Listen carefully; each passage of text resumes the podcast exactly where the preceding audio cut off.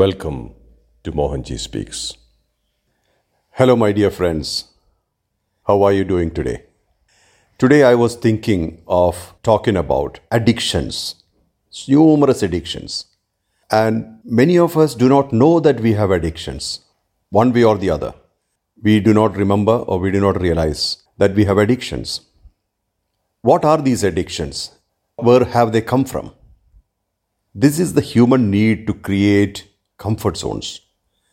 Addictions add to our comfort zones, or addictions create comfort zones. In a way, addictions have come out of our insecurities. We have certain insecurities, and to compensate or cover them up, we have acquired certain addictions. Even compulsive purchases are addictions. People go shopping and shopping spree.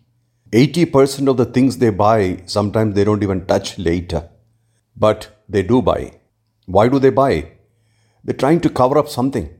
Some boredom inside, some deficiency, some insecurity, something they're trying to cover up.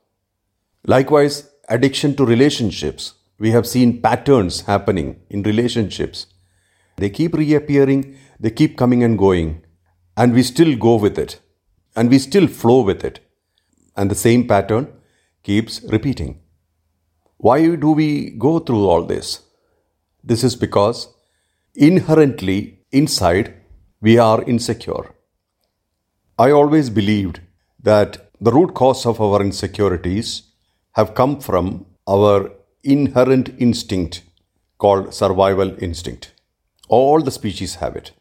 Every species have survival instinct. That's why most of the beings of all the species concentrate more on acquiring food each day. When they wake up in the morning or whenever they are awake, they are hunting for food. They are going around for having a meal. This is part of their survival instinct.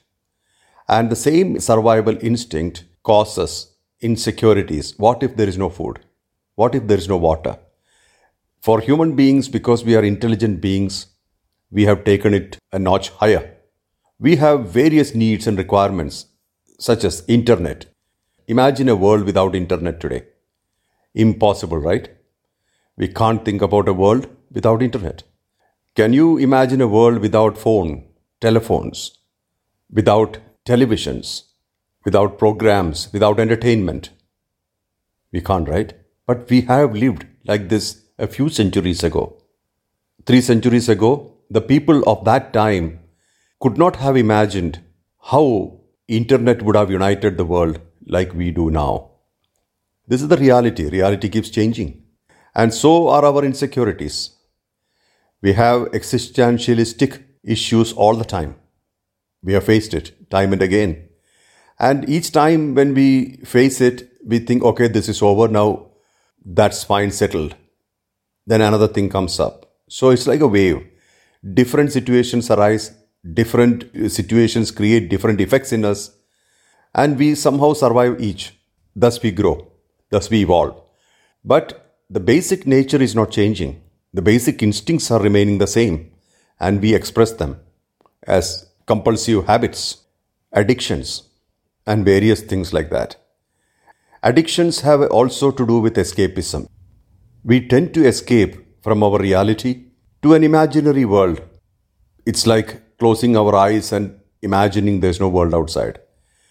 This situation which you have created or which you are experiencing sometimes gives pains, sometimes pleasure. It's a mixture of pain and pleasure.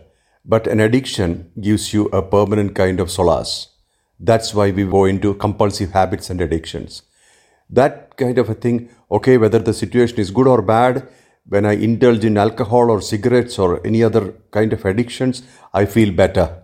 This is an artificial feeling we get. So, various addictions, everybody, all people in the world have addictions. There's nobody immune to it. There are compulsive habits for everybody. This is nothing to be blamed about. Instead, it has to be understood. Now, take one more step further. How much do you need from earth? This is also an illusory feeling. Like you need bigger houses, many cars, so much of furniture, so many things. But how much will you use them? When you have much and more, it becomes a burden, at least in your mind. Oh, I have to take care of all this. I have to now secure these from getting stolen. I have to take care of them the whole life. These kind of fears binds us to materials, binds us to positions, binds us to possessions. They are also addictions. When we know that we do not need all these things to be happy, minimum things to be happy, like a good bed to sleep, some good food, and a vehicle to travel, the minimum things which will keep you happy and satisfied, even though you are a millionaire. What you really need for an existence is essential, but what you greed for, the more and more of everything, is an illusion because you don't experience them. You amass them, but you hardly experience them. When you have 10 cars, you may drive one car maybe once a month, but there is no utility, there is no need. So, if we are able to clean up our clutter from our house, from our mind, all these addictions can have some kind of solace. Remove the clutter. The lighter you are, the easier life is. So, having so much is not the thing. Having quality is the thing. Quantity is not the point here. And everything you do, let it have its quality. And everything you want should have quality. And unless you actually experience what you have, you will not know the quality. So, it's important, whatever you collect, whatever you amass, make sure that it is experienceable. Five mobile phones will not give you any more pleasure than one phone. So, one mobile phone is good enough, one car is good enough, and one house, one nice bedroom.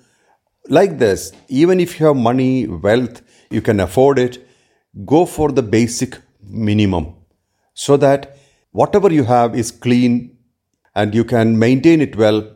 You wouldn't feel too possessive about that because the more you have, probably to prove to the society that we amass so many things big houses and cars and stuff so that we have a social status. But one thing you should remember is that you also have the burden of all this wealth.